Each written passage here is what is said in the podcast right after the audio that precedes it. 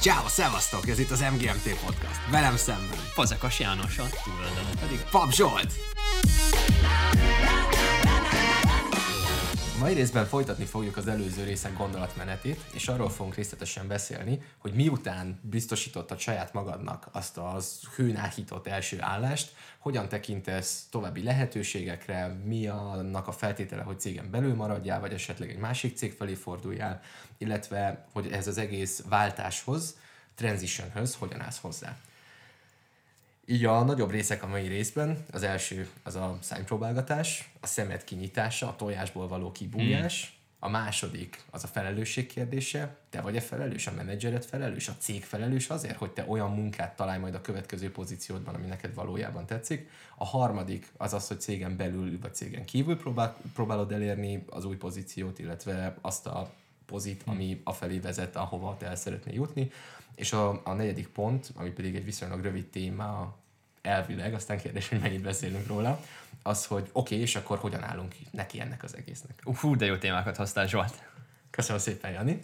És ezzel vissza is dobnám a labdát az első kérdéssel, ami pedig az, hogy mennyi, mennyi ideig érdemes egy adott pozícióban maradni. Mi az az időtáv, ami szerinted optimális egy pozícióban való maradásban? Van esetleg konkrét számod, vagy, vagy valami máshoz kötnéd ezt, a, ezt az időtartamot? Alapvetően két évet határoznék meg egy pozícióban, uh-huh. viszont nem biztos, hogy ez mindig megállja a helyét. Miért két év? Csak jött így. Intuitívan? Int, intuitívan. Azt éreztem, hogy ez az a szám. Amikor mondtad, hogy hány év, egyből ja. ez a kettő ugrott be az agyamba, és azon gondolkodtam, 10 másodpercet, hogy miért. Uh-huh. Mm. Alap, alapvetően szerintem vannak olyan pozíciók, amiben több időt is eltölthetsz, illetve ahogy mész felfel a ranglétrán, kitolódik az az időtartam, amit egy-egy pozícióban el fogsz tölteni. Hiszen az is ki fog tolódni, hogy mennyi mindent kell megtanulnod egy adott pozícióban. Az elején relatíve gyorsabban tudsz haladni, és utána úgy gondolom, hogy az ugrások hosszabbak és lelassulnak, viszont ez nem rossz, ez része a folyamatnak, része a, az előrehaladásodnak.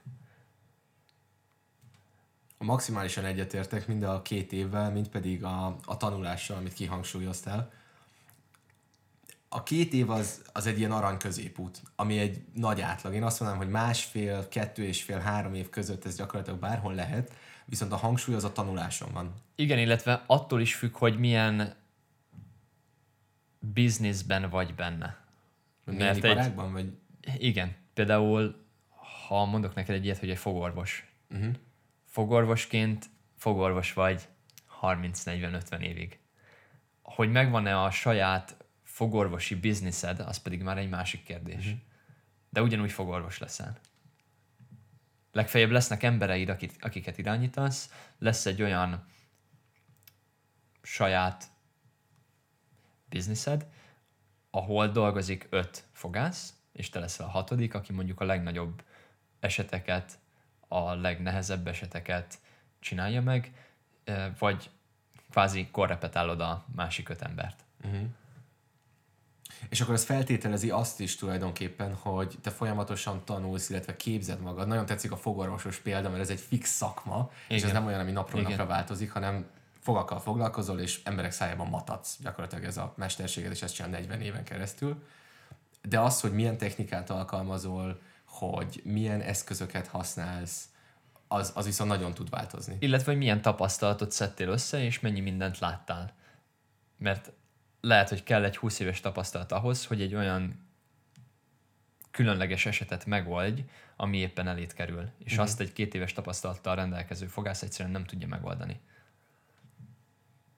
Óriási. Tehát akkor nem is, a, nem is az évek számán van alapvetően a hangsúly, hanem a tanuláson, és abból fakadóan, hogy egy adott pozícióban sok időt eltöltesz, abból fakadóan a tapasztalatod nő, tehát a tudásod nő. Igen, illetve hogy mennyi tapasztalat kell ahhoz, hogy egy adott pozíciót betölts. Hogyha egy másik dolog jutott eszembe, hogyha egy boardroomra gondolsz, uh-huh. ahol 10-12 ember tanácsot fehér ad amerikai férfi. őszfehér amerikai férfiak, fehér általában, akik eh, tanácsot adnak egy vállalatvezetőnek, általában a 60 év feletti embereket képzeljük oda. Hmm. De miért? Azért, mert olyan tapasztalatuk van, annyi mindent láttak az életük során, amivel egy cégvezetőt tényleg segíteni tudnak. Most beteszel oda egy 25 évest, lehet, hogy egy új perspektívát hoz be az egészbe, viszont Rengeteg perspektívát mellette kihagy. így van. És, és ez, ez a tapasztalatnak az előnye, és ez a tapasztalatnak az értéke. Mikor kezdesz el gondolkozni azon, hogy oké, okay, valami másfajta tapasztalatra lenne szükséged, valami más érdekel, mással szeretnél foglalkozni? Mikor érzed úgy, hogy egy adott területen megtanultad azt, amit, amit ott meg lehet tanulni, honnan tudod, hogy, hogy nincs más, amit meg tudsz tanulni? Mert szerintem rengeteg esetben végtelen mennyiségű információ vagy Igen, meg tud, rendelkezésre. tudsz tovább fejlődni egy adott pozícióban még, de már érzed, hogy eljött ez a határ, ahol váltanak A kell. határ hasznossága a tanulásodnak az már, már csökken. Ja. A, alapvetően én úgy határoznám meg, hogy amikor bekerülsz egy pozícióba, akkor elindulsz a, az S vonalon, és elkezdesz fejlődni, mint ahogy a, Nagyon élesen növekvő görbe fölfele. Nem? igen, Tehát, nagyon mi- élesen növekvő görbe felfele, ami utána elkezd ellaposodni. Uh-huh. És ezt érzed, amikor elkezd, elkezdesz, elkezdesz ellaposodni, mellette pedig a motivációd is máshogy alakul, mert a motivációd, amikor bekerülsz egy pozícióba, az nagyon magasan van, utána pedig leesik, mert szembesülsz azokkal a kihívásokkal, amik egy adott munkakörben téged érni fognak. Kihívásokkal vagy akadályokkal? akadályok és kihívások attól függ, hogy ezt hogyan internalizálod magadban, hmm. hogyan magyarázod meg magadnak, hogy éppen mivel szembesültél. Alapvetően úgy gondolom, hogy ezt kihívásnak kell tekintenünk, és nem akadálynak. Uh-huh. Sokkal, sokkal jobb egy ilyen motiváltabb szempontból megfogni ezt az egészet, mint, mint azt mondani, hogy fú, akadályokba ütköztem, ahelyett sokkal jobb azt mondani, hogy most itt van ez a kihívás, beszélek a menedzseremmel, beszélek a pírjeimmel, a körül, az engem körülvevő emberekkel. Ö, Ők hogyan mentek át ezeken a kihívásokon. Sokkal egyszerűbb, mint hogy azt mondod, hogy akadályba ütköztem, és le vagy blokkolva, hogy nem tudod, hogy mit akarsz csinálni. Azért kérdezem, hogy, hogy akadályról vagy kihívásról beszélünk, mert az akadály az valami olyan az én értelmezésemben, ami útban van, megállít, gátol, nem enged tovább haladni. A kihívás az pedig valami olyan jelenség, amit te a saját skilljeidből, a saját mentalitásodból, hozzáállásodból, munka, morálodból fakadóan valahogy le tudsz gyűrni, és pont ez az, ami által értéket teremtesz, hogy, hogy azt a fajta extrát belerakod, ami egy hmm. ilyen kihíváshoz szükséges. De jó, hogy ezt így megfogalmaztad, hogy mi a kihívás, meg mi az akadály. Mert hogyha így határozod meg, akkor azt mondanám, hogy a, a kihívásoknál saját elődből át tudod húzni magad a kihívásokon, az akadálynál pedig menj a menedzseredhez, és mondd meg neki, hogy mi az akadályod, és kérd meg abban, hogy segítségedre legyen, hogy ezt eltünteti előled.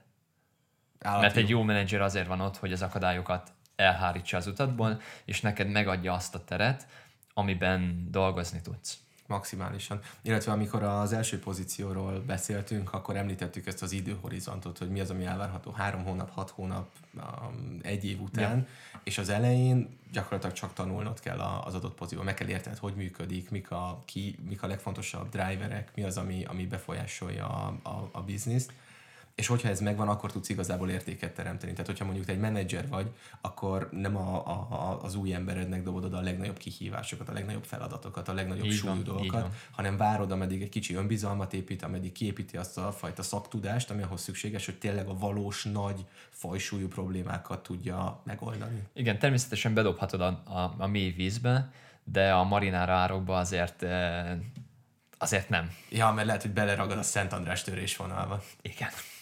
Kis földrajzlecke. Szuper, még azt akartam megkérdezni el- ehhez a témához kapcsolódóan, hogy említetted, hogy ez az S, S görbe, ami a tanulásra vonatkozó, mm.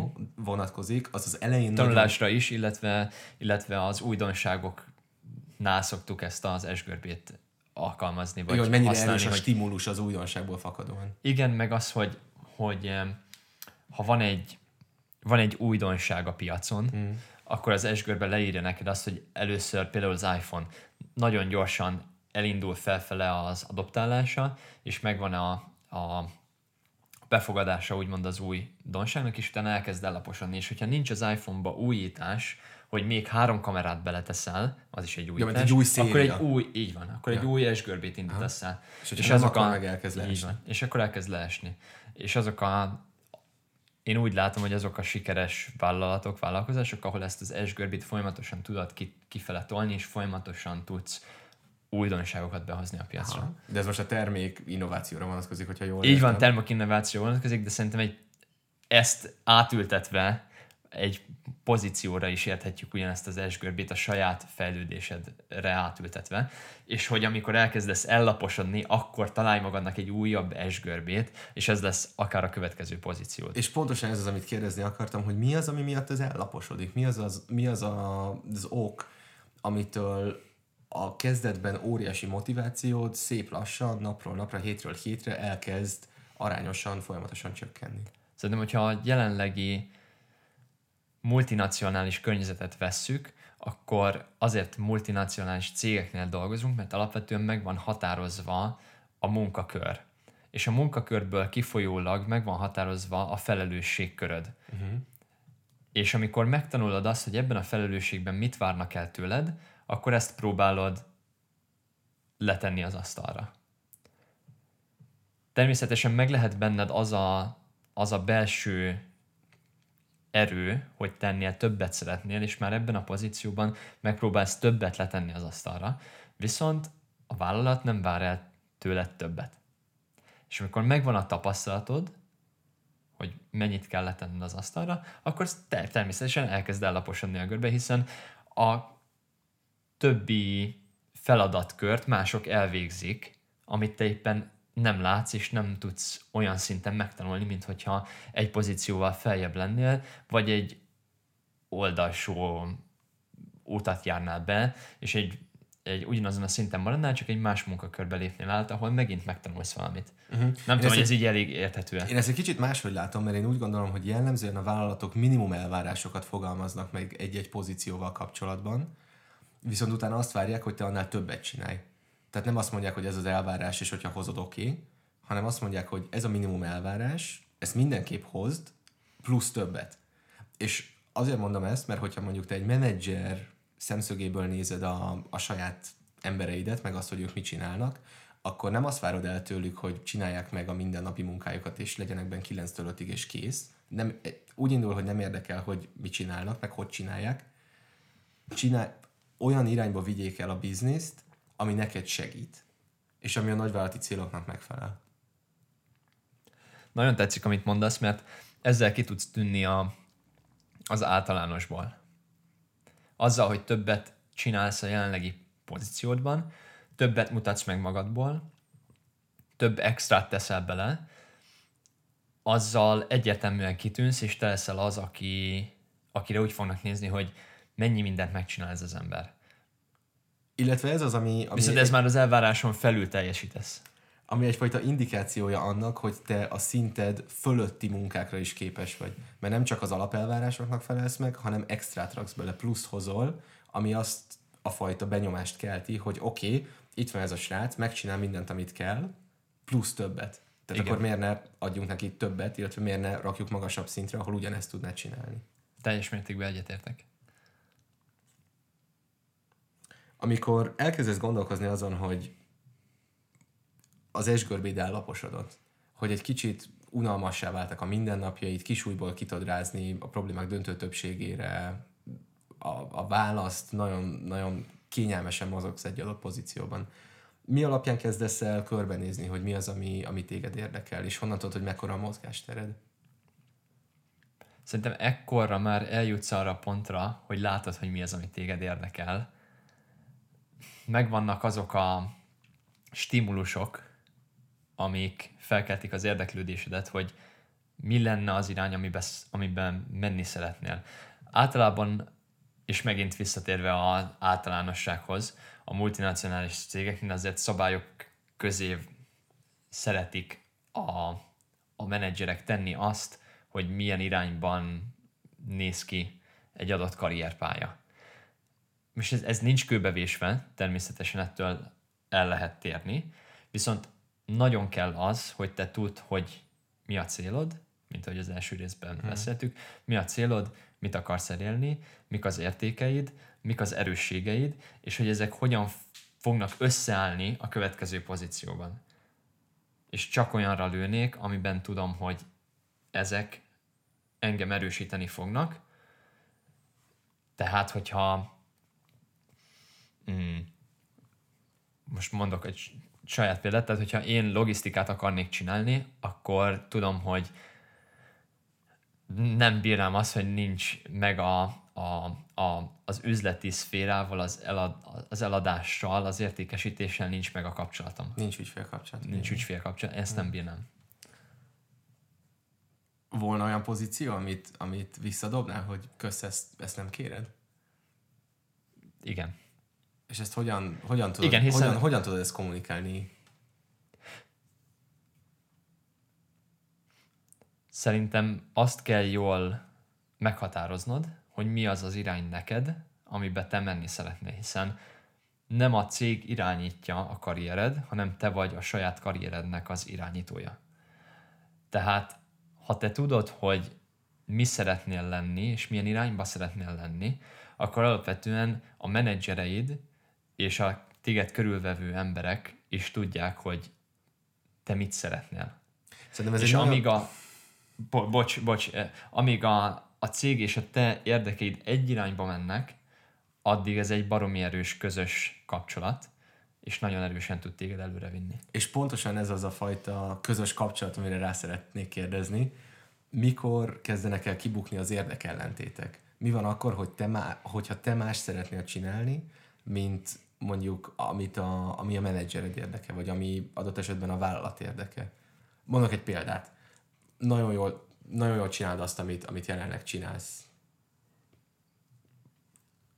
És a menedzsered ebben a pozícióban szeretne tartani téged minél tovább.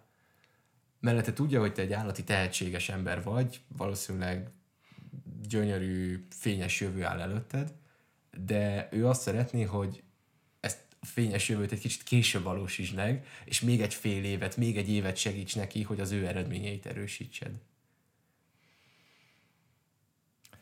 Szerintem a kérdés az, hogy meddig áll fent ez a státusz, meddig kell erősítened ezt a pozíciót, és utána mi következik. És, és szerintem, med- ez, és, és, szerintem ez és már a vállalati politika. És meddig kell erősítened, Jani? És szerintem ez a vállalati politikának egy, egy része, hogy számítanak rád egy adott pozícióban, és úgymond neked kell meghoznod azt a döntést, hogy igen, türelmes maradok, legyen szó két hónapról, vagy nyolc hónapról, vagy két évről, és csinálom ezt, amit csinálok, viszont utána tudom, hogy ezzel elérek valamit hogyha ez nagyon erősen előtted van, és meg tudsz bízni azokban az emberekben, akik ezt megígérik neked, akkor úgy gondolom, hogy ez egy olyan döntés, amit meghozhatsz. Hogyha viszont úgy gondolod, hogy ez nem az, amit te szeretnél csinálni, két évet nem tudsz már arra várni, hogy a következő pozícióban légy, mert annyira motivált vagy, annyira tudod, hogy te ott megállnád a helyed, és annyira szeretnéd azt csinálni, akkor igenis ez az utad, és ezt, és ezt kell választani. A mai világban kicsit türelmetlenek vagyunk, mindent gyorsan akarunk csinálni, gyorsan akarunk előrelépni, 30 évesen vállalatvezetők akarunk lenni.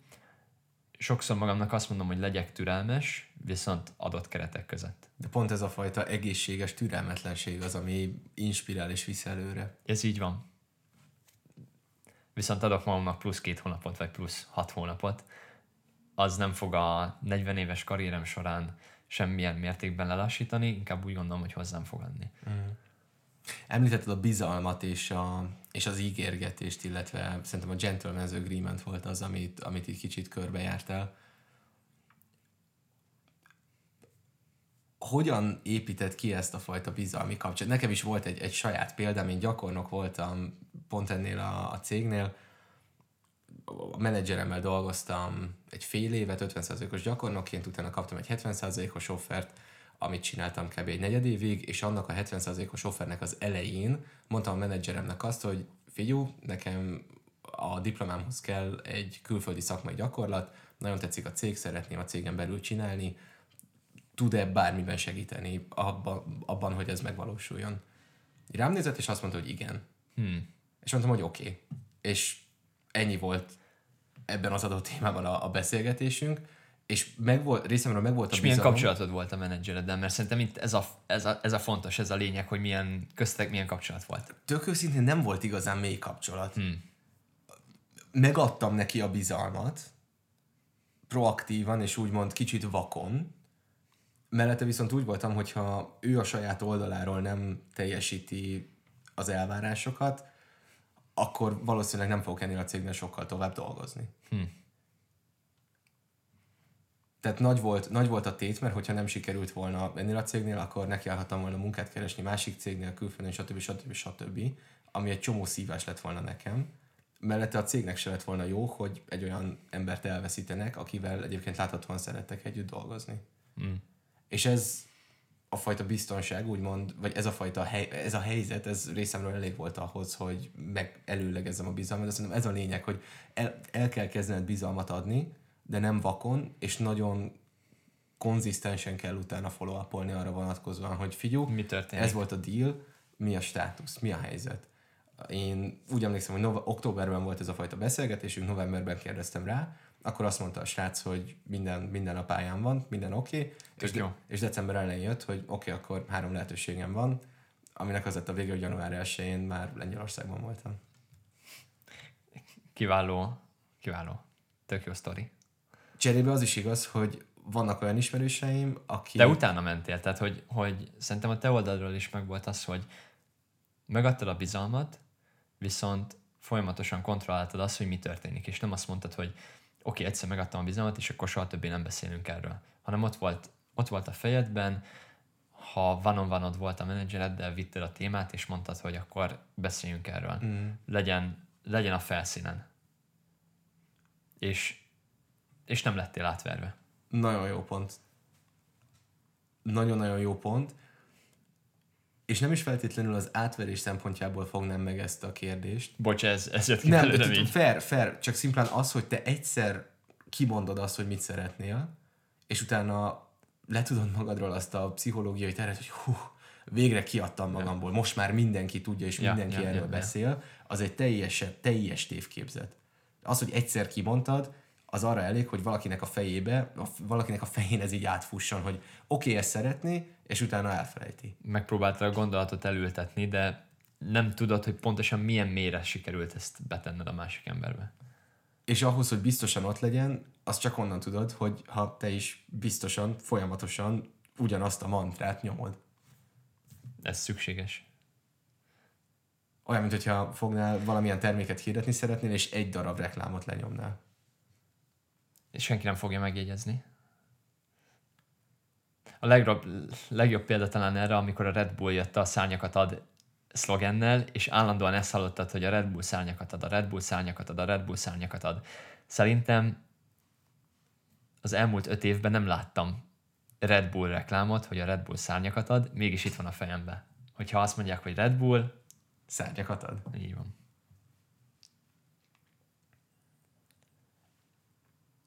Ki a felelős a karrieredért, Jani? Mert beszélünk arról, hogy oké, okay, te ezt szeretnéd csinálni, azt szeretnéd csinálni, de közben van egy menedzsered, aki meg irányítja a munkádat, irányít téged, jó esetben segít abba az irányba jutni, amerre szeretnél menni.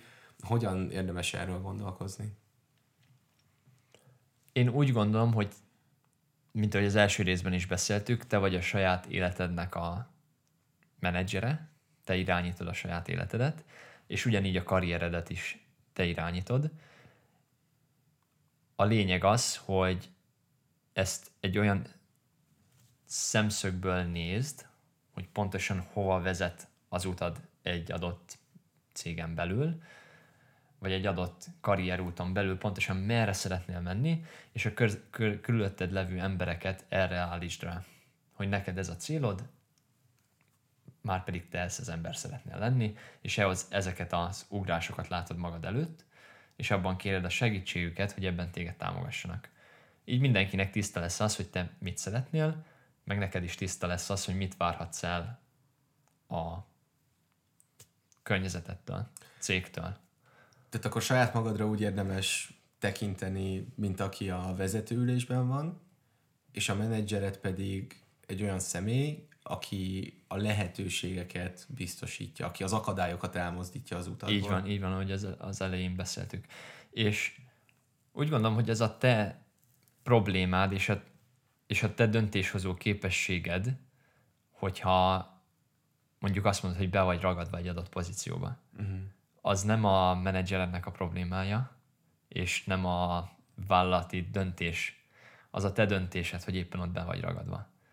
És szerintem sokszor a hibákat másokban keressük, és másokra tesszük a felelősséget, ahelyett, hogy saját magunkra tennénk rá, és azt mondanánk, hogy mit tudok én csinálni annak érdekében, hogy ez az akadály eltűnjön előlem. Mit, mit tudok én csinálni? beragadás alatt?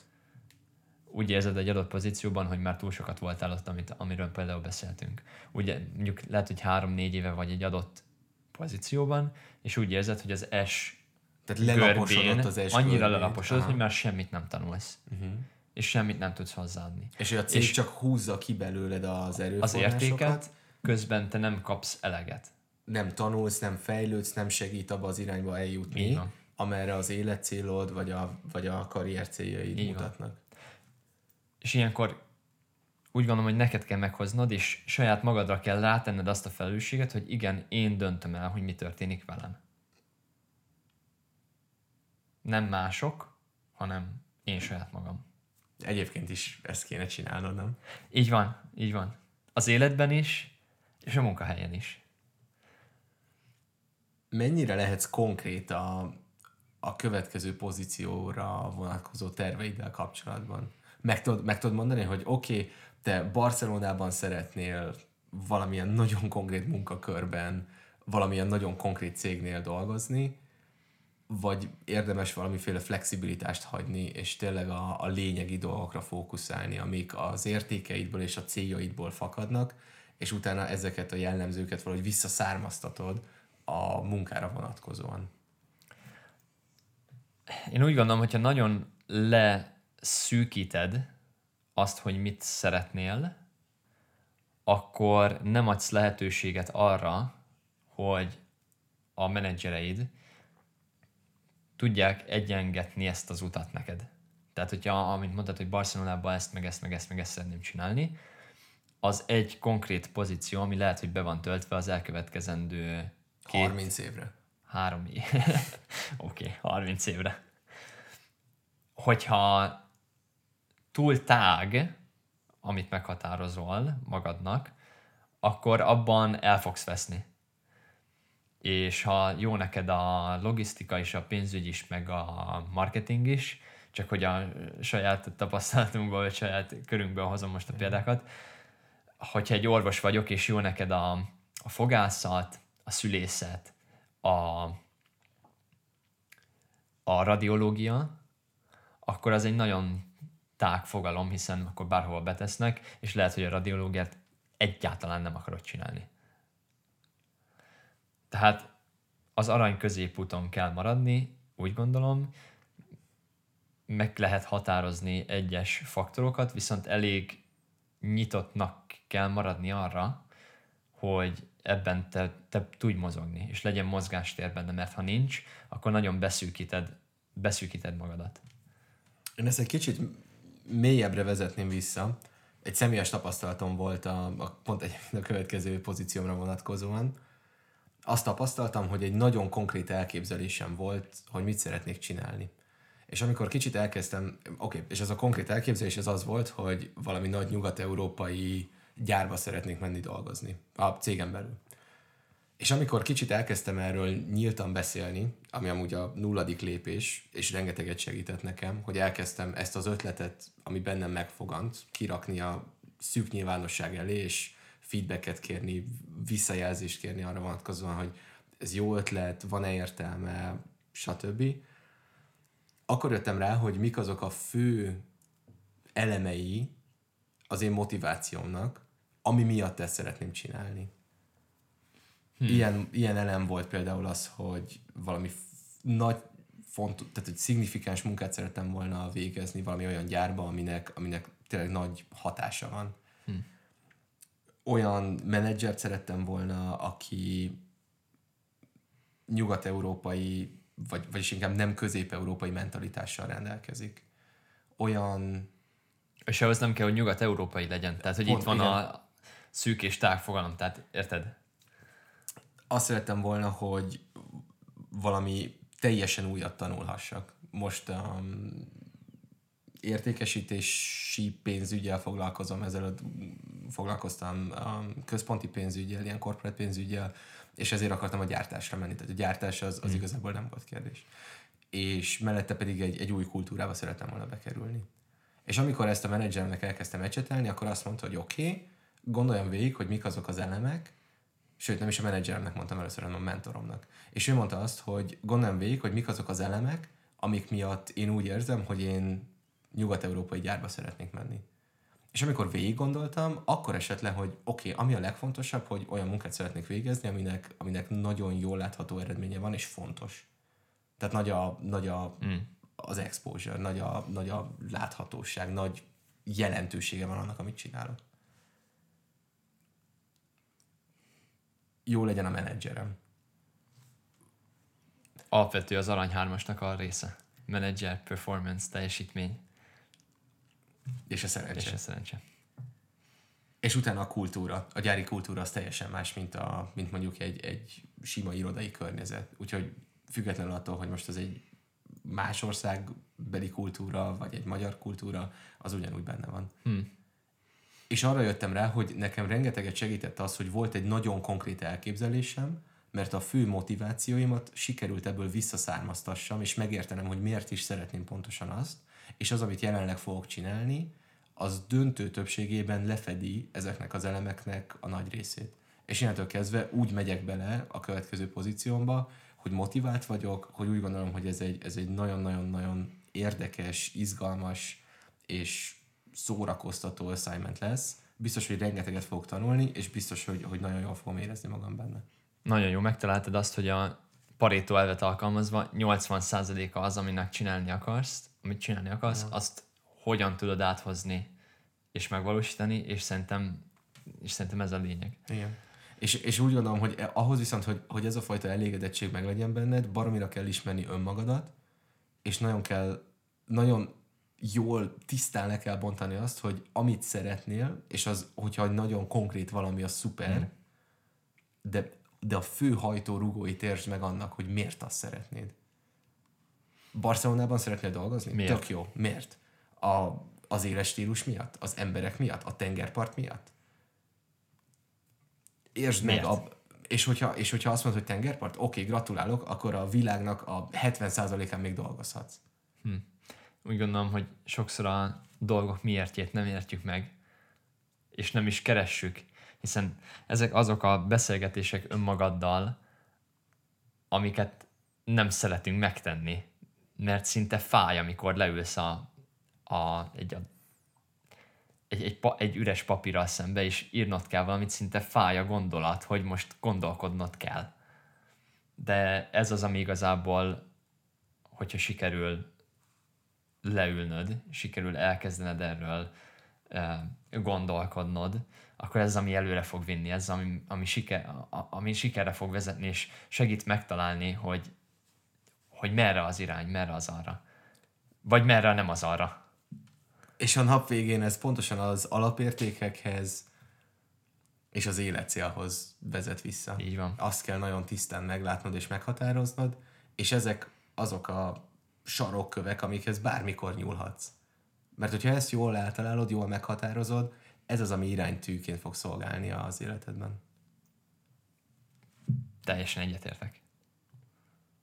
Kicsit elmentünk egy, Na, egyfajta na, ilyen filozófiai irányba. Beszéljünk a... Na jó, de szerintem ez kell ahhoz, kell ahhoz, hogy ezt meg tudjuk érteni, hogy, hogy, hogy mi van a, a, a karriereddel, meg élettervezéssel. Az értékek és a célok fontosságát soha nem tudjuk eléggé kihangsúlyozni. Tényleg az az, az Nem alfa és az omega. Visszatérve a pozícióváltásra. Kinek, mikor és hogyan kommunikálod, hogy, hogy mit szeretnél? Illetve, bocs, még ennek egy ilyen előkér, vagy alákérdezése, hány pozícióval gondolkozol például te előre? Vagy gondolkozol egyáltalán következő pozíción, amikor bekerülsz egy adott pozícióba? Mindenképpen is szerintem nem az egyel vagy a kettővel előre gondolkodás, ami számít, hanem az, hogy 20 év múlva hol akarsz lenni. A végcél. És kezd azzal, hogy a, mi a végcélod, kezd ezzel, és ha megvan az, hogy mi a végcélod, akkor az oda vezető lépéseket sokkal könnyebben fel tudod építeni magadnak. Tehát nem is azon gondolkozz, hogy mi, a, Nem. hogy mi, a köv, mi konkrétan a következő, hanem majd, ami a következő lesz, az afelé, a végcél felé vezet el, ahova el szeretnél. Egyértelmű, igen, így van. Így van. És persze gondolkodhatsz 3-5-10 éves távlaton is, viszont ha teljesen tiszta előtted a végcélod, akkor tudod, hogy annak az irányába mész vagy sem. Én úgy gondolom, hogy érdemes előre gondolkozni egyébként. Nagyon tetszik, nagyon tetszik a, az a fajta mentalitás, hogy igen, legyen végcél, legyen meg a végcélod, és afelé haladj. Mellette én azt is tanácsolom, hogy legalább egy assignment gondolkozz magad előtt. Amit most csinálsz, hogyan fog hozzájárulni ahhoz, hogy amit majd ez után csinálsz, az vezessen a célhoz. És személyes példából Tök jó, azt, egyetértek. azt érzem, hogy, hogy nekem ami működik, és oké, okay, ez tök személyes tapasztalat, mert én nagyon struktúrált vagyok, meg imádok tervezni, de én két assignmenttel tervezek előre. Tehát én most tudom, hogy mi az, amit mondjuk 4-5 év múlva szeretnék csinálni. Azután nem látom, mert, mert az annyira bizonytalan, de az, hogy most mit csinálok, és azután mit csinálok, az elég tiszta. Meg szerintem az is tiszta neked, hogy 30 év múlva mondjuk hol akarsz lenni. És az is Mert tiszta. szerintem, Igen. igen. És, és szerintem ehhez egy tök jó feladat, hogyha átgondolod azt, hogyha a legjobb barátaid körülvesznek téged, és ez egy kicsit mély gondolat lesz. Ha a legjobb barátaid vesznek körül, és nézik a sírkövedet, akkor mi van ráírva? Mert igazából ez az, amit te, hogyha megtalálod azt, hogy mi van odaírva, hogy te találtad fel a villanykörtét, akkor ember, ebbe az irányba kell mozognod. Kicsit drámai síkon mozog, kicsit kevésbé drámai síkon mozogva, hogyha ezt úgy nézed, hogy van egy baráti társaság, aki 30 év múlva összejön, és rólad van szó. Mi az, ami följön rád vonatkozóan? Mi lesz az, ami alapján beazonosítanak téged? Egy kicsit tompítottad. Elvettem a halálnak, meg a temetésnek az élét. Végig gondoltad, hogy milyen pozíciót szeretnél csinálni? Milyen fajta, mi alapján döntöd el, hogy cégen belül vagy cégen kívül próbálod ezt a pozíciót megszerezni? Mik az előnyei a cégen belül maradásnak, milyen hátrányai vannak, hogyha ott maradsz, illetve milyen előnyökkel kecsegtet mondjuk egy, egy új cég? Szerintem ez nagyon helyzetfüggő. Totálisan helyzetfüggő, hogy milyen előnyökkel és hátrányokkal kecsegtet. És itt, nem, itt már nem csak a karriertervezésed, karriertervezésedről van szó, hanem az élettervezésedről is szó van. Például, hogyha egy adott országban vagy, és ott szeretnéd leírni az életed, megtaláltad um, álmait, szerelmét, párját, a társat megtaláltad magad mellett, és úgy gondolod, hogy ez az ország tényleg, ahol lesz szeretnél telepedni, ahol mondjuk a gyerekhez való döntéseket meg akarod hozni, gyerekeket szeretnétek vállalni, és mondjuk a céged ezen az országon belül kínál neked egy következő pozíciót, akkor úgy gondolom, hogy ez a lehető legjobb előremutató út. Viszont, hogyha egy teljesen más szituációt hozunk, hogyha meg nem kínál, vagy visszafordítva. Tehát ebben a szituációban maradunk, és azt mondod, hogy, hogy te nem ebben az országban szeretnél lenni, hanem teljesen másra vágysz, és a cég nem adja ezt meg neked, akkor vannak problémák. És e- visszautalnék saját magamra, amikor azt mondtam, hogy amíg a te érdekeid és a, a, a cég érdeke, az üzleti érdek, az adott szervezetnek az érdeke a te irányodba megy, és ez közös, addig nagyon jó helyen vagy. Amint szétválik, ott el kell döntened, hogy saját magadat választod, vagy egy szervezetet választasz. És kicsit ez az, amikor azt érzed, hogy gyorsítósávon mozogsz, maradva saját céljaidnál, és amikor egy tudatos döntést hozol, hogy oké, okay, az az, ami felé menni fogsz, vagy úgymond átállsz a parkolópályára, amikor a cég preferenciait, illetve a cég e- érdekeit más embereknek az előnye, más embereknek az érdekeit tartott szem előtt, és nem saját magadét. És amúgy ez egy nagyon nehéz döntés, mert sokszor, amikor benne vagy egy helyzetben, akkor az nagyon biztosnak tűnik, és a bizonytalanságtól félünk, és nehéz meglépni azt, hogy a bizonytalanba beleugorj. Viszont sokszor ezek a bizonytalan szituációk, amikben, amikben ha belemész, akkor azokból a legjobb döntések születnek. Tudsz, igen. Ez nagyon érdekes, mert egy, egy bizonytalan rossz, az nagyon sok ember számára egy, egy kellemesebb helyzet, nem tudtam mint egy bizonytalan megfogalmazni, de jó.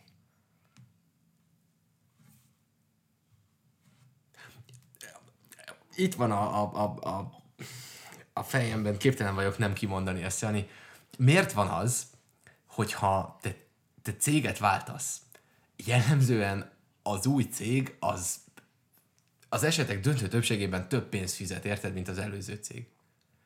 Számomra ez azért teljesen érthetetlen, mert az elő, tehát hogy abból a cégből, ahonnan váltani fogsz, van egy csomó ismereted a cégre vonatkozóan, az emberekre vonatkozóan, a munkára vonatkozóan, és egy tök ismeretlen új cég gyakorlatilag, jó persze nem zsákba macskát vesznek veled, mert leinterjúztattak, ott vannak az eredmények, stb. stb.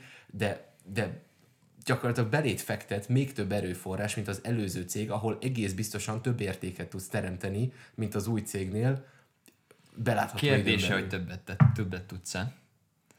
Szerintem megint szituáció függő, de kérdése, ami a többleti értéket jelentheti, az az, hogy van egy prémiumod, hogyha ilyen közgazdasági kifejezéssel élhetek, tehát egy prémiumot számolnak rád a tudásodat és tapasztalatodat illetően, és azt mondják, hogy nekünk megéri azt, hogy többet fizetünk egy emberért, hiszen akkor a tudást vásárolunk meg vele. Nem csak az embert vásárolod meg, nem csak az ő elkötelezettségét az adott céghez, hanem, hanem az adott tudást. És erre, erre igenis tudsz prémiumot fizetni. Mm. És úgy gondolom, hogy amikor a saját értékeinkről gondolkodunk, vagy saját tudásunkról, akkor úgymond ezt jobban meg tudja fizetni egy esetlegesen egy másik cég. Most a saját cégednél meg ugye sok, nagyon sok tényező bejön. Ki az, aki alulról felhúzható a te szintedre, mennyire vagy a saját szinteden egy nagyon kiemelkedő egyéniség, és akkor itt ugye a szituációkat tudod keverni, hogy egy, egy top ember, aki egy nagyon magasan képzett, nagyon jó szakember az adott területen, promotálható ember, ha ő megy el, akkor ez egy nagyon nagy veszteség a cégnek. Ha egy alacsonyabb képzettségű, nem olyan jól a cégbe illeszkedő ember megy el, akkor ez egy segítség. Hiszen egy olyan ember esik ki, aki már nem biztos, hogy abba a kultúrába mondjuk be tudott illeszkedni. Foglalta a helyet. Így van. Tehát mondom, szerintem szituáció kérdése, de alapvetően értem a felvetést, és alapvetően úgy gondolom, hogy igen, azért fizetnek prémiumot úgymond a más cégek, vagy egy uh-huh. kívülálló cég, mert igenis megveszi a tudásodat, és megveszi azt, hogy ez az ember egy olyan helyről jön, amiből mi kamatoztatni tudunk. Szerintem egy állati fontos témára tapintottál rá, ami pedig a tudás, és lehet, hogy a jelenlegi munkaadód az pusztán nominális jövedelem szintjén nem a leges-leges legerősebb. Szerintem nagyon sokan vannak, akik tudnának több pénzt keresni egy másik helyen, hogyha nekiállnának keresni. De a nagy kérdés az az, hogy oké, okay, a cash kívül mi az, amit még az adott cégtől kapsz? Kapsz tanulási lehetőségeket? Kapsz olyan karrier lehetőséget, ami a saját karrier célod, saját életcélod felé visz? kapsz olyan környezetet, egy olyan biztonságot, meg jó hangulatot, meg jó teljesítményt ösztönző társaságot, ahol te igazán jól tudsz teljesíteni, és tényleg kijön az a fajta potenciál, ami benned van? Tud bármiféle egyéb olyan extrákat adni, legyen az sportklub, legyen az tényleg társaság, ami, amit mondjuk más cég nem tud adni? És amikor ezt az egészet egy csomagba helyezed, és nem azt mondod, hogy oké, okay, elmegyek más céghez, mert jobb a fizu. Mindjárt nem fekete-fehér. Hanem oké, okay, tisztában vagyok, hogy ennél ja. a cégnél milyen a teljes javadalmazás, beleértve a társaságot, embereket, stb. stb. Illetve, hogy ezt hogyan tudnád föláldozni, vagy hogyan tudnád transferálni egy másik cégnél, ahol nem ismered a kultúrát, nem ismered az embereket, nem vagy tisztában azzal, hogy hogyan éreznéd magad abban a környezetben, mekkora nyomás, hogyan viszonyulnak az emberek a nyomáshoz, mennyire emocionálisak, stresszhez hogyan állnak hozzá, stb. stb. Szerintem nagyon sokan gondolják azt, hogy a, a szomszéd kertje az mindig zöldebb. Inkább átigazolok, mert, és akkor bemagyaráznak maguknak egy csomó olyan simán, jellemzőt, ami simán nem jellemző amúgy arra a cégre, csak Igen, szeretné azt hinni lehet. az ember. Simán lehet, nagyon nagyon tetszik, amit mondasz, és nagyon jól körbeírtad azokat az értékeket, amiket szem figyelembe kell venni, amikor egy adott pozícióról, adott cégről, adott karrierről beszélünk. Tényleg ki az, aki körül akar venni, kik azok, akik körülvesznek, milyen lehetőségeid vannak, milyen jövőbeli lehetőségeid vannak, és az adott státuszod a, a cégnél az hogy néz ki. Mert ezek mind befolyásolják azt, hogy milyen lehetőségeid vannak, illetve ha kilépsz ebből, akkor hova is tudsz kilépni. És ez számomra azért egészen félelmetes, mert annak idején, amikor én egyetemista voltam, és beszéltem bármilyen olyan iparágokban dolgozó emberekkel, akik mondjuk öt évnél tovább voltak egy adott cégnél, akkor számomra az teljesen értetetlen volt, hogy te te be vagy ragadva, vagy miért, miért vagy ennél a cégnél 8 éve, 10 éve? Hogy lehet egy, egy ugyanazon a helyen dolgozni ennyi időt? És most az a válaszom rá, hogy nagyon simán. És most pont megfordítanám a kérdést, hogy ki az, aki két évente folyamatosan céget vált, hogyan, tehát két évet le tudsz húzni úgy gyakorlatilag, hogy semmit nem csinálsz, nem jók az eredményeid, túlélsz egyik napra Vagy lehetnek jók az eredményeid is, de akkor miért váltasz? És miért nem az adott cégen belül mész tovább, és építed az adott céget, illetve építed a saját környezetet ezen keresztül. Őszintén én mindig felnéztem, és úgy gondolom most ebből a helyzetből, hogy hibásan azokra az emberekre, akiknek mondjuk három-négy internshipjük volt, yeah. és fél évente yeah, yeah. Google, Microsoft, Facebook, Amazon, négyes, Amazon, az örök négyes. Feng. Hú, de jó. Yeah azt a mindenit, valamit de tudnak. És mindig leírtam hibásan azokat az embereket, aki csinált egy internshipet két évig, és egy helyen volt. Igen. Viszont mennyivel mélyebbre tudtál látni az alatt a két év alatt, mint felületesen megtanultál négy dolgot, versus nagyon mélyen megtanultál egy dolgot. És ez kötődik pontosan ahhoz, amit az előző részekben említettünk, hogy te ne egy generalista szeressél lenni, ne azt szeressed, vagy ne, ne az legyen a célod, hogy az élet minden területén legyél elég jó, nem, bocs, legyél átlagos, hm. hanem pontosan ez, hogy az élet minden területén legyél elég jó, és legyen egy, kettő, három, négy olyan Nem terület. is szükséges, hogy elég jó legyen. Lehet, lehet valamiben szar leszel. Jó, oké politikailag korrekten fogalmaztam. Ne legyél állati szar semmiben, és ezt értem elég jó alatt. Igen, mindjárt más. És mellette legyél kiváló azokon a területeken, amiket te saját magad erősségeinek érzel. És építs erre. És told ezeket. Told azt, amiben jó vagy, told azt, amiben erős vagy, és engedd el, amiben nem vagy jó. Hiszen miért építenél a azokra a dolgokra, amikben nem vagy jó. Miért akarod azt felhúzni? Miközben lehet, hogy van egy, kettő, három, négy olyan erősséged, ami téged kiemel mindenki más közül. Különlegessé tesz. Ez az, ami, ami tényleg hosszú távon neked előnyöd lehet. És erre legyél büszke. A környezetedhez képest. Hogyan kezded el az új assignmentet, Jani? Egyik pozícióban átléptem most a másikba, és hogyan kezdem el? Igen. Ugye ez teljesen más, mint amit az előző részben beszéltünk, amikor bekerülsz egy helyre, és, eh, és eh, a semmiből egy teljesen új kultúrát kell megismered. Amikor már bent vagy egy adott rendszerben, egy adott szervezetben, és azon belül váltasz, akkor úgy gondolom, hogy igenis fel tudsz készülni erre a váltásra, és előre meg tudod nézni azokat a fontosabb részleteket, amik szükséges, szükségesek ahhoz, hogy már az első naptól kezdve ne egy alapszinten kezd, hanem legalább egy, egy középszinten tud, hogy miről van szó. Tehát oké, okay, bármikor, amikor új assignmentről beszélünk, cél az, hogy egy gyors kezdést tudja produkálni. Így van. Ez a, ez a kiinduló pont. Így van. És akkor most arról beszélünk, hogy milyen... Mi kell ehhez? Pontosan. Beszéltünk egyrészt az emberekről. Így van, beszéltünk az emberekről, kik azok, akik ott körül fognak téged venni, kiket kell ismerned, mit csinálnak, mi a feladatuk. Ami pontosan ahhoz vezet, Menedzseled hogy... őket? Ha menedzseled őket, akkor hogy kell őket menedzselni? Mit akartam mondani, Zsolt? Belét folytattam a szót. Azt, hogy beszéltünk az emberekről, és azáltal, hogy ők mit csinálnak, beszéltünk a munkáról, tehát mi az a fajta munka, amit ők végeznek. Ezen kívül van még bármi, amit, amit érdemes föltérképezni? Vezetőség. Pontosan. A management, leadership, az erőviszonyok. Ki az, aki döntéshozó, ki az, aki nem döntéshozó, ki kit befolyásol, milyen módon tudja befolyásolni.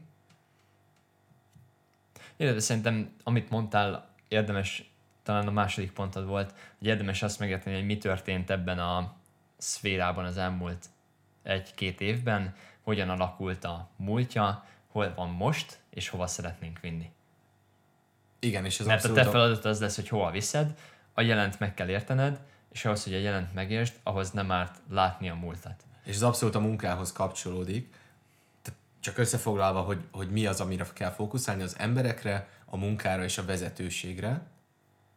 És akkor kezdjük a munkával, hogy arról volt szó a munkában mindenféleképpen meg kell érteni, hogy hol vagyunk, tehát hogy a múltban mi történt, hol vagyunk most, és hogy a jelenlegi tervek, illetve kilátás szerint mi az, amit csinálni fogunk, és itt jössz be te, mint, mint személy vagy vezető, hogy te mit szeretnél csinálni. Így van, ugyanúgy, mint ahogy a karriertervezésnél, élettervezésnél megmondtuk, hogy megvannak a célok, ugyanúgy a munkádban is megvan a cél, mit szeretnétek elérni, miért, hogy jutunk oda, mik a lépések, mit kell csinálnunk. Mennyi, utá- mennyi idő után kezded el asszertívan kommunikálni azt, hogy mi az, ami, mi az az irány, ami felé te szeretnél menni? Mondok egy példát.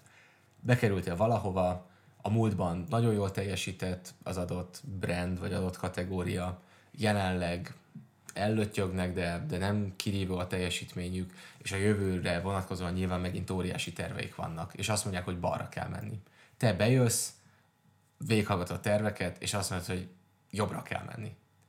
Mi az, amikor elkezded beleállítani a, a, az embereket abba az irányba, hogy fiú, ti balra mentek, de szerintem jobbra kéne. Szerintem itt jön be az, hogy mennyit tanultál arról a pozícióról, amiben bekerültél az előtte való egy-kettő-három hónapban. És itt jön be az, hogy mennyi az értésed, tudásod ezen a területen hiszen az első nap azt mondani, hogy jobbra akarunk menni, nem balra, azt csak akkor tudod meghozni ezt a döntést, hogyha tényleg érted, hogy miről van szó. Ehhez viszont képbe kell kerülned. Mennyi idő alatt kell képbe kerülned? Mivel nagyon változó az, hogy hogy néz ki egy tranzíció, mennyi időt vesz igénybe, ezért ez egy és három hónap között lenne, amit én meghatároznék. Három hónapon belül Három hónapon kell, belül tudd azt, van. igen, tudd azt, hogy mi van, illetve ugye minél nagyobb pozícióra beszélünk, annál jobban lerövidül ez a táv, illetve talán annál jobban látod a tranzíciós periódust, tehát annál jobban előre tervez maga a vállalat is. Hogyha azt mondja, hogy a vezérigazgatót le fogjuk váltani, akkor ezt lehet, hogy egy előtte egy fél évvel már tudjuk. Igen, az új vezér ez... valószínűleg nem egy hónap alatt fog onboardolni. Nem, nem két-négy hét alatt fogsz az új pozícióra elkerülni. Lehet, hogy ennyi idő alatt kerülsz rá, akkor egy kicsit nehezebb dolgod van. Hiszen akkor több, több időt kell eltöltened azzal, hogy megértsd, hogy mi a helyzet. Uh-huh. És én mindig azt mondom, hogy töltsünk azzal időt, hogy mi van most, mert ha ezt nem érted meg, akkor úgy fogsz elhamarkodott döntéseket hozni, hogy nincs mire alapoznod ezt az egészet. Oké, okay, tehát belekerülsz, sőt, mielőtt belekerülsz az új pozícióba, érdemes azzal foglalkozni, hogy mi jellemzi az adott pozíciót, az üzlet milyen állapotban van, és mit szeretnének csinálni Így vele. van.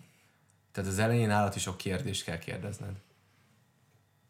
Az elején nagyon sokat kell kérdezned. És nagyon kell figyelned a válaszokra, mert nem csak a kérdéseket kell feltenni, hanem utána aktívan hallgatni is a, a válaszokat. Legalább ennyire fontos, igen. Oké. Okay. Ki az, akiktől jönnek a válaszok? Jellemzően azok az emberek körülötted. Tehát térjünk át a második területre, az, Az emberekre. emberekre. Hogyan, hogyan mutatkozol be az embereknek? Mi az a fajta benyomás, amit próbálsz rájuk tenni? Tehát a, a Mindenképpen pozitív. a munkára vonatkozóan akkor a legfontosabb az az, hogy megértsed, hogy, hogy tisztában legyél a, az adott területtel, és akkor most a második, Szerintem ezt érdemes úgy felhasználni ezt a lehetőséget, hogy te bekerülsz egy új pozícióba, hogy az ott lévő emberek ilyenkor nyitottabban elmondják neked, hogy mi a helyzet, hiszen nincs veled semmilyen előzményük, vagy lehet, hogy van, de do, tehát együtt működési előzményük nincs, és így a pozícióról nyíltabban nyilatkoznak, mint úgy amúgy. gondolod, hogy, hogy Én ha, gondolom, hogyha te igen. új vagy egy pozícióban, akkor az emberek nyitottabbak, mint hogyha már régóta benne vagy? Én pont fordítva gondolnám, hogy az elején mindenki nagyon zárkózott, és próbál minél kevesebbet megosztani, mert még ez a tapogatózás megy az elején.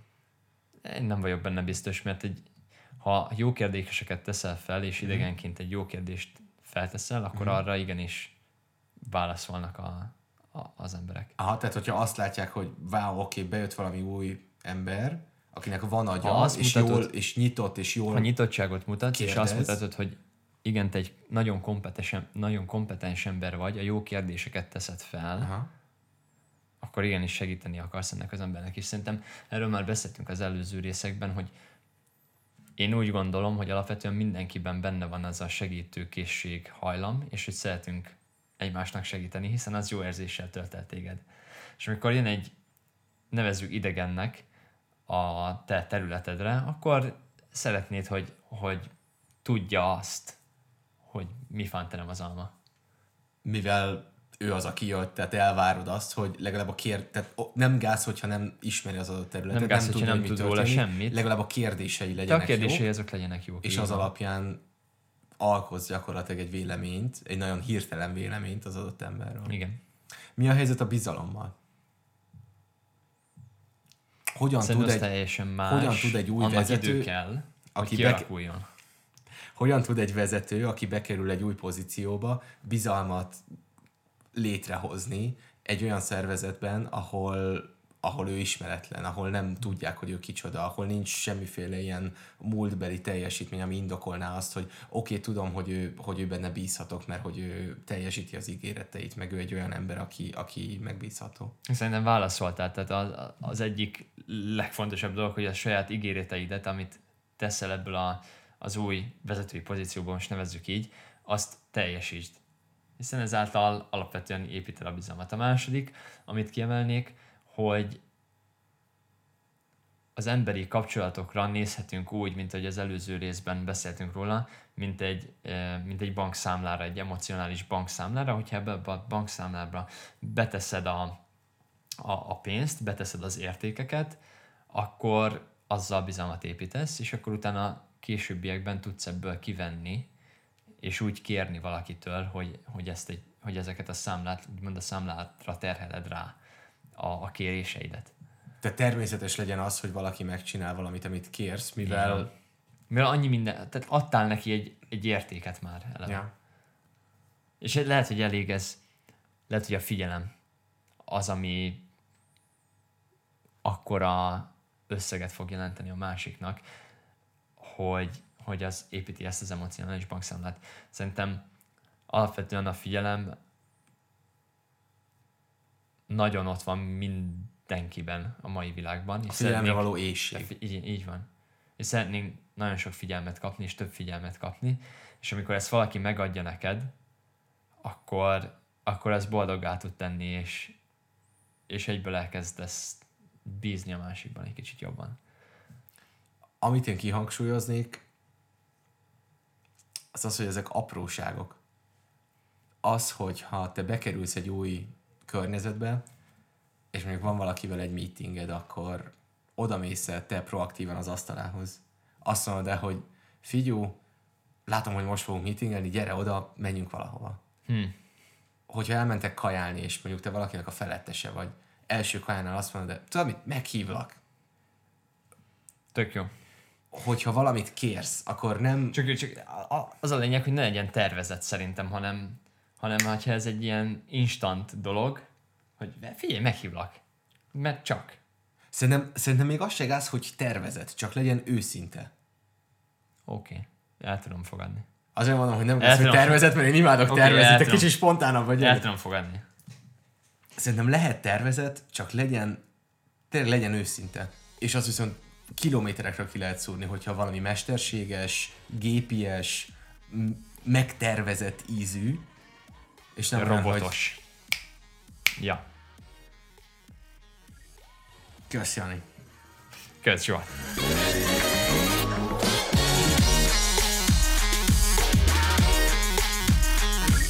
Zsolt és Jani a PNG-nél dolgozik, a podcastben elhangzottak kizárólag az ő véleményeket tőklezik, az a céggel semmilyen kapcsolatban nem állítható.